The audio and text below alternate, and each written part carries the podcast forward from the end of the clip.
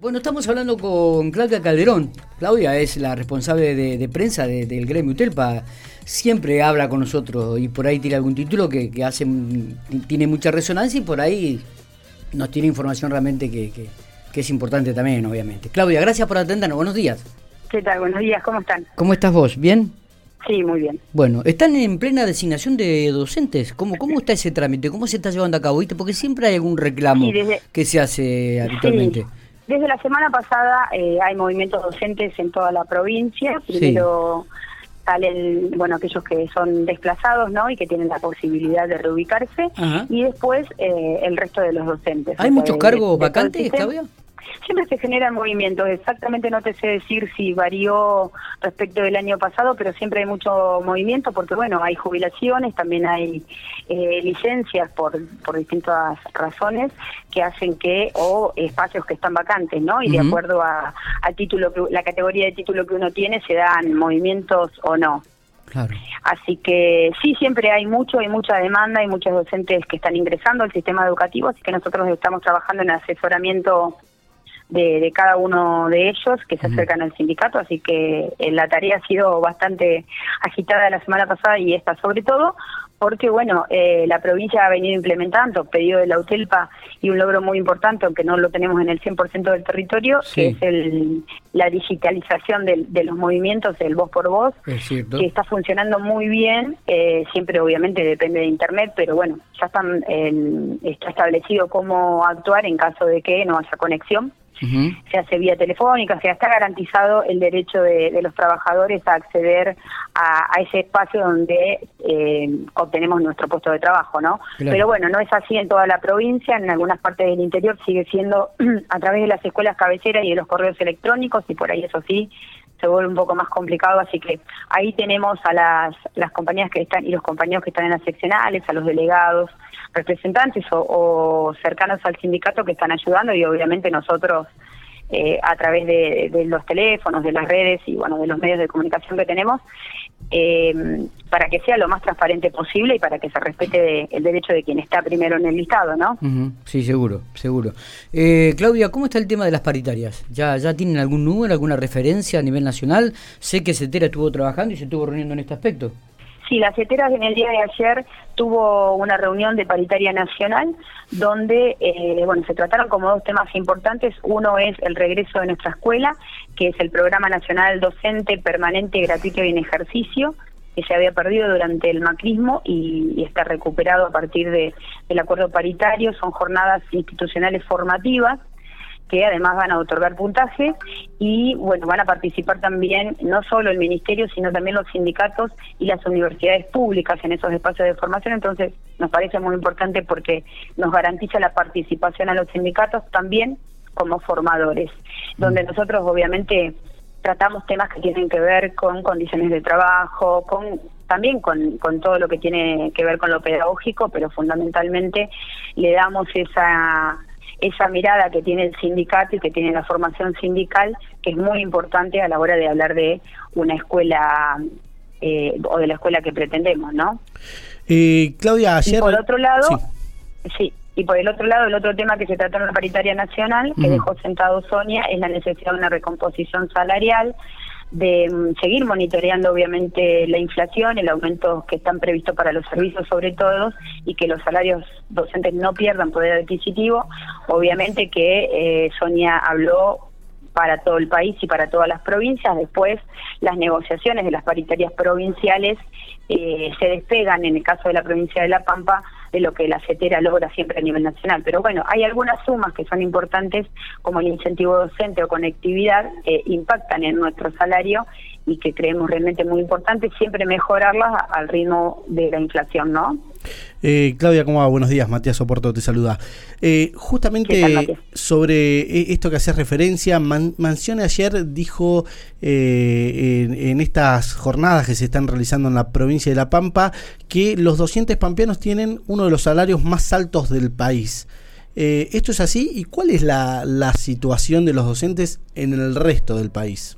Mira, no tengo actualizado en este momento los salarios de otras provincias, pero sí la provincia de La Pampa hace muchos años que eh, está entre los tres o cuatro primeros lugares respecto del resto y no solamente en cuanto al salario sí que uno que un docente recibe de bolsillo, sino en cuanto a la estructura salarial. Nosotros tenemos casi el 90% de nuestro salario al básico, o sea, es remunerativo y bonificable. Un docente que se jubila no, no tiene demasiado pérdida de salario, entonces eh, todas aquellas eh, sumas que nosotros logramos que queden en el básico eh, han ido haciendo de, nuestro de nuestra estructura salarial una de las más fuertes del país.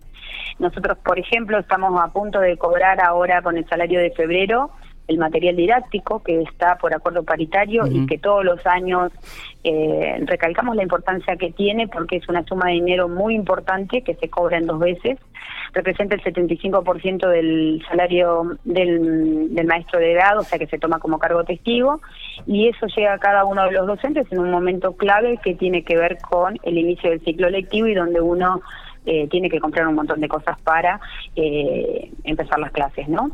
Así que el salario nuestro, esa, suma, por ejemplo, somos los únicos en el país eh, y con esa con esa magnitud, ¿no? Con la importancia que tiene porque es muy es muy significativa. Eh, no te sé decir exactamente cómo están los salarios del resto, pero sí, por ejemplo, las provincias del norte de nuestro país tienen eh, salarios mucho más bajos y eh, la estructura salarial también es eh, completamente inferior a la nuestra. Pero bueno, nosotros siempre nos posicionamos, más allá de que uno pueda hacer comparaciones, nos posicionamos en cuál es la necesidad de los trabajadores docentes en nuestra provincia, ¿no? Eh, acá Sonia nombraba los futuros aumentos de servicio en la provincia de La Pampa. También vamos a sufrir aumento de los servicios, vamos a sufrir aumento de la nafta, o sea, un montón de variables que son van en, detrimento del poder adquisitivo de los trabajadores, todos en general y, los docentes en particular. Por lo tanto, con un estudio hecho de, eso, de esos índices, nosotros vamos a la paritaria pidiendo, siempre teniendo los lineamientos de nación, pero siempre viendo qué está pasando en la provincia. Eh, Claudia, uno de los temas también que preocupó durante el 2020 y 2021 fue la deserción escolar. No sé si ustedes tienen los registros, los números, digo, y si han analizado y profundizado esta situación como para volver a reinsertarlos en el sistema. Sí, mira, estaba mirando eh, los datos oficiales. El Ministerio habla de una recuperación del 91% de los estudiantes de nivel inicial, del 97% de primaria y un 83% en secundaria. Puntualmente, eh, secundaria siempre ha sido más complejo.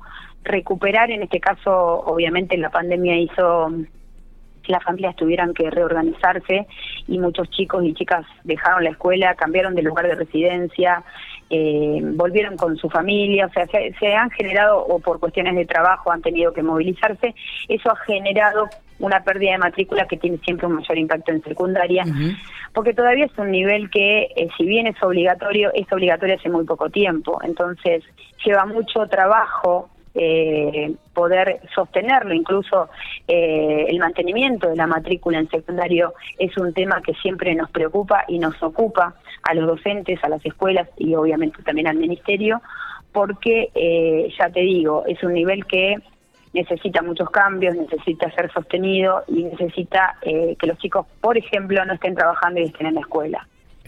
Garantizar el, el secundario para todos creo que es una meta que no está cumplida es un, es un deseo, obviamente, y, una política de Estado, en, en este caso, por lo menos el gobierno provincial ha apuntado a reforzar todo lo que tiene que ver con planes y proyectos para fortalecer el secundario puntualmente, justamente por esta debilidad porque es el más nuevo en cuanto a obligatoriedad. El resto, a nivel inicial y nivel primario, históricamente fueron obligatorios, entonces eso nos ha dado a nosotros, a los argentinos y a las argentinas, eh, un sistema inicial y primario fuerte, ¿no? Está perfecto. Cuando hablamos, eh, es cierto que el ministerio maneja porcentaje, ¿no? 91%, 97%, no maneja cantidades, como tampoco se manejó cantidades de aquellos que habían abandonado el nivel secundario.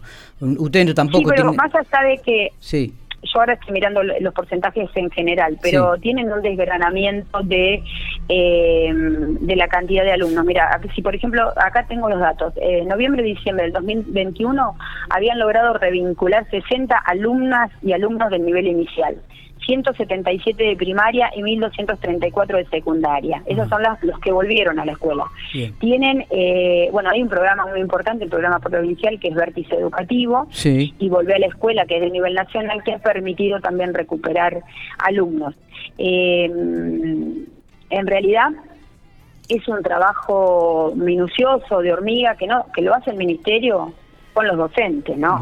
Entonces el, trabajo dentro de las escuelas, de los equipos de gestión y, y, obviamente el, nuestro también, porque lo que nosotros hacemos es tratar de eh, ayudar en, en lo que podamos a que esto vaya en positivo, eh, digo que los datos son muy positivos, más allá de que preocupa sobre todo a nivel secundario. Pero el Ministerio tiene identificado puntualmente ciudades, colegios puntuales, situaciones puntuales que han eh, que explican un poco por qué se ha dado el abandono. Creo que en eso han, han hecho un trabajo muy importante y vuelvo a decirlo, el trabajo eh, de los docentes, básicamente, porque en realidad el Ministerio tiene toda una estructura, pero descansa sobre el trabajo en el territorio, que es el trabajo que hacen eh, cada uno de los docentes y los equipos de gestión de las escuelas. Está.